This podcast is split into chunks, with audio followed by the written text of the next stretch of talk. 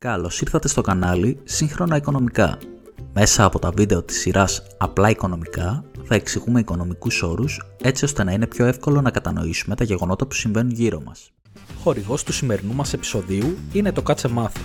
Αν γνωρίζεις καλά κάποιο αντικείμενο, μπορείς να δημιουργήσεις το δικό σου μάθημα, να το ανεβάσεις στο katsemaθε.gr και να αποκτήσεις παθητικό εισόδημα λαμβάνοντας χρήματα κάθε φορά που κάποιος αγοράζει το μάθημά σου. Πάμε να δούμε το σημερινό μας θέμα. Στο προηγούμενο επεισόδιο είδαμε τι είναι το έλλειμμα και το πλεόνασμα του κράτους και τι είναι το δημόσιο χρέος. Στο σημερινό επεισόδιο θα δούμε τι είναι το εμπορικό έλλειμμα ή το εμπορικό πλεόνασμα, τι είναι το έλλειμμα ή το πλεόνασμα γενικότερα στο ισοζύγιο τρεχουσών συναλλαγών και τι δείχνει αυτό για την οικονομία μιας χώρας. Σε επόμενο επεισόδιο θα δούμε πώς μπορεί να συνδέονται αυτά τα δύο μεταξύ τους, καθώς και με άλλα στοιχεία της δημοσιονομικής και της νομισματικής πολιτικής. Εμπορικό έλλειμμα ή πλεόνασμα. Η οικονομία κάθε κράτους δεν μπορεί να αναπτυχθεί αν παραμείνει απομονωμένη από τις υπόλοιπες. Σκεφτείτε μια ζωή δίχως εμπόριο, να μην μπορείτε να έχετε πρόσβαση σε φρούτα ή φαγητά που παράγονται σε άλλες χώρες και δεν μπορούν να παραχθούν στη χώρα μας. Να μην είχατε πρόσβαση σε προϊόντα για τα οποία η χώρα μας δεν έχει τις πρώτες ύλες. Και να μην είχατε πρόσβαση σε υπηρεσίες όπως το Netflix, το YouTube, το Spotify και το TikTok, τα οποία έχουν την έδρα τους στο εξωτερικό και προσφέρουν τις υπηρεσίες τους στη χώρα μας. Επειδή ακριβώς οι άνθρωποι από τα αρχαία χρόνια κατάλαβαν ότι μπορούν να πουλήσουν σε άλλες χώρες αγαθά τα οποία μπορούσαν να παράξουν μόνο στη χώρα τους ή καλύτερα στην χώρα τους και να αγοράσουν από αυτές όσα δεν είχαν, το διεθνές εμπόριο άρχισε να αναπτύσσεται από τα πρώτα χρόνια που ο άνθρωπος άρχισε να οργανώνεται σε κοινωνίες και έπαψε να είναι τροφοσυλλέκτης.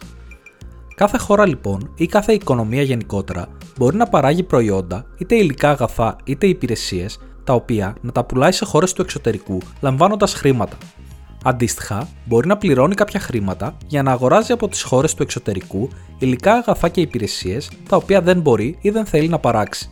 Όταν μια επιχείρηση παράγει ένα προϊόν στη χώρα μας και το πουλάει σε μια άλλη χώρα, τότε λέμε ότι κάνει εξαγωγές. Οι εξαγωγές αυτές μπορεί να είναι αγροτικά προϊόντα, πρώτες ύλε όπως το πετρέλαιο ή το μάρμαρο, βιομηχανικά προϊόντα όπως ένα αυτοκίνητο ή υπηρεσίες όπως μια μελέτη μιας κατασκευαστικής εταιρείας σχετικά με το πώς πρέπει να γίνει ένα έργο στο εξωτερικό, ένα πρόγραμμα για υπολογιστή ή συνδρομητικές υπηρεσίες streaming και γενικότερα ό,τι μπορεί να πουληθεί και να εισρεύσουν χρήματα στη χώρα και στην επιχείρηση.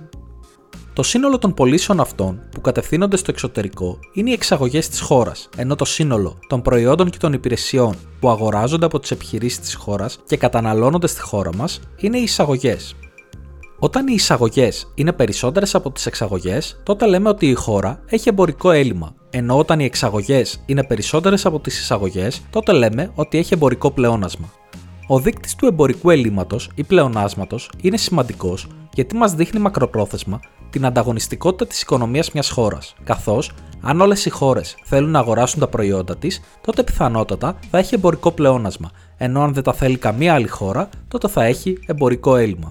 Βέβαια, μαζί με αυτόν τον δείκτη εξετάζουμε και άλλα στοιχεία. Αν η χώρα εξάγει μόνο πρώτες ύλες, αυτό δεν σημαίνει ότι έχει μια προηγμένη και εξειδικευμένη οικονομία, απλά ότι έτυχε να βρίσκεται πάνω από μεγάλα κοιτάσματα πετρελαίου, φυσικού αερίου ή άλλων πρώτων υλών. Η ποιότητα και η συνθετότητα των προϊόντων που εξάγει και εισάγει παίζουν και αυτές σημαντικό ρόλο όταν προσπαθούμε να μετρήσουμε την ανταγωνιστικότητα μιας οικονομίας. Ποιε άλλες οικονομικές δραστηριότητες όμως φέρνουν χρήματα στη χώρα και την οικονομία ή διώχνουν χρήματα από αυτή, δίχως να αποτελούν άμεσα εισαγωγές και εξαγωγές; Ισοζύγιο υπηρεσιών. Το ισοζύγιο υπηρεσιών εξετάζει εισρωές και εκροές χρήματος που όμως δεν προέρχονται από εισαγωγές και εξαγωγές αγαθών και υπηρεσιών. Χαρακτηριστικό παράδειγμα του συγκεκριμένου δείκτη είναι ο τουρισμός, Κάθε χρόνο η χώρα μας κατακλείζεται από εκατομμύρια τουρίστες. Οι άνθρωποι αυτοί δαπανούν στη χώρα μας χρήματα τα οποία έχουν κερδίσει στη χώρα τους. Αγοράζουν υπηρεσίες όπως η διαμονή τους, η διασκέδασή τους, η μεταφορά τους και αγαθά όπως τα τρόφιμα που καταναλώνουν, τα σουβενίρ που αγοράζουν ως ενθύμια και φυσικά γίνονται για πολλές μέρες μέρος της καθημερινότητας της κοινωνίας μας. Ο τουρισμός λοιπόν, παρά το γεγονός ότι δεν αφορά σε εξαγωγές αγαθών και υπηρεσιών από την χώρα, δημιουργεί την ίδια εισρωή χρημάτων με αυτές. Αντίστοιχα, όταν κάτοικοι της Ελλάδας πάνε στο εξωτερικό για τουρισμό, δαπανούν εκεί χρήματα που έβγαλαν στη χώρα μας. Η διαφορά στα χρήματα που εισραίουν στη χώρα από τον τουρισμό και παρόμοιες υπηρεσίες και από τα χρήματα που εκραίουν από τη χώρα διαμορφώνουν το πλεόνασμα ή το έλλειμμα του ισοζυγίου υπηρεσιών. Ισοζύγιο εισοδημάτων ή πρωτογενών εισοδημάτων.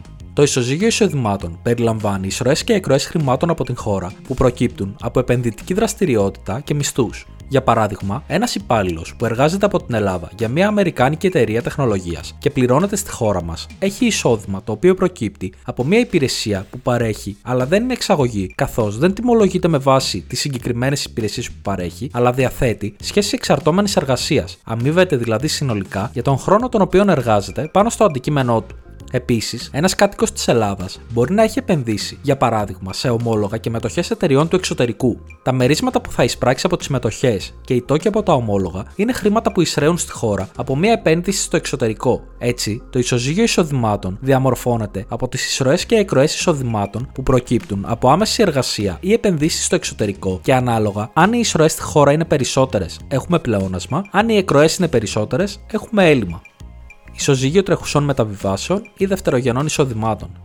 Το ισοζύγιο αυτό περιλαμβάνει εκροές ή εισρωές που προκύπτουν για τη χώρα, δίχως κάποια άμεση σχέση με εργασία ή επένδυση. Για παράδειγμα, τα μεταναστευτικά εμβάσματα, δηλαδή τα χρήματα που έβγαλαν οι μετανάστες στη χώρα μας και έστειλαν στις οικογένειές τους στο εξωτερικό, και αντίστοιχα, αυτά που έστειλαν οι Έλληνες μετανάστες που βρίσκονται σε χώρες του εξωτερικού στις οικογένειές τους εδώ, υπολογίζονται στο συγκεκριμένο ισοζύγιο, όπως και ποσά που αφορούν δωρεές από κατοίκους μιας χώρας προς μιας άλλης. Το άθροισμα λοιπόν του εμπορικού ισοζυγίου με το ισοζύγιο υπηρεσιών, το ισοζύγιο πρωτογενών εισοδημάτων και το ισοζύγιο τρεχουσών μεταβιβάσεων ή δευτερογενών εισοδημάτων αποτελούν το ισοζύγιο τρεχουσών συναλλαγών και μας δίνουν μια ακόμα καλύτερη εικόνα για την ανταγωνιστικότητα μιας χώρας.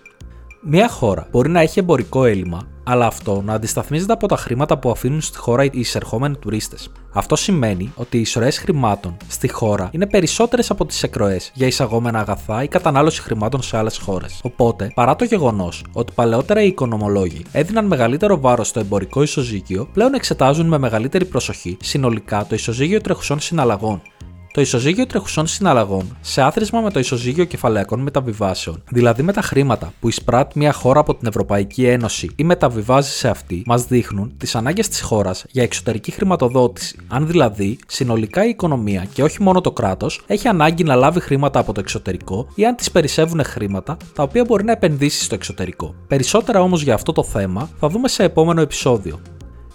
Είναι πάντοτε πρόβλημα αν υπάρχει έλλειμμα στο ισοζύγιο τρέχουσων συναλλαγών. Αν το έλλειμμα στο ισοζύγιο τρεχουσών συναλλαγών προκύπτει λόγω της αύξησης των επενδύσεων, τότε δεν είναι κακό να υπάρχει βραχυπρόθεσμα. Ωστόσο, μια οικονομία που μακροπρόθεσμα έχει συνεχώς έλλειμμα στο ισοζύγιο τρεχουσών συναλλαγών είναι μια οικονομία με χαμηλή ανταγωνιστικότητα και μεγάλη εξάρτηση από χρήμα που πρέπει να εισρεύσει στη χώρα από το εξωτερικό. Α δούμε ένα φανταστικό παράδειγμα.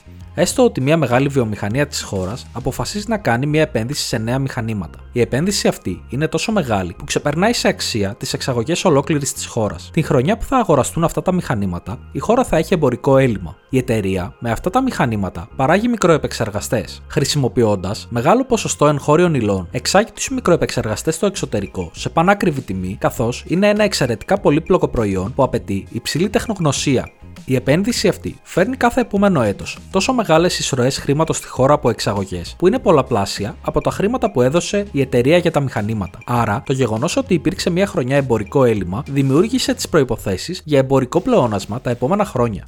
Αντίθετα, αν μια χρονιά που η χώρα είχε ισοσκελισμένο εμπορικό ισοζύγιο, ένας κάτοικος της χώρας πήρε ένα δάνειο για να κάνει την αγορά ενός αυτοκινήτου από το εξωτερικό, η συγκεκριμένη συναλλαγή δημιούργησε εμπορικό έλλειμμα με μια εκροή, η οποία όμως δεν δημιουργεί μελλοντικά καμία πιθανή εισρωή χρήματος. Οπότε, εκτός από τα ποσοτικά στοιχεία του έλλειμματο ή του πλεονάσματος, παίζουν σημαντικό ρόλο και τα ποιοτικά χαρακτηριστικά, Χώρες που ξεκινάνε να αναπτύσσονται από πολύ χαμηλό επίπεδο οικονομικής δραστηριότητας και αποτελούν μια οικονομία χαμηλής εξειδίκευση, είναι φυσιολογικό και αναμενόμενο να έχουν εμπορικό έλλειμμα τα πρώτα χρόνια. Ωστόσο, το μακροχρόνιο έλλειμμα είναι ένα αρνητικό στοιχείο για μια οικονομία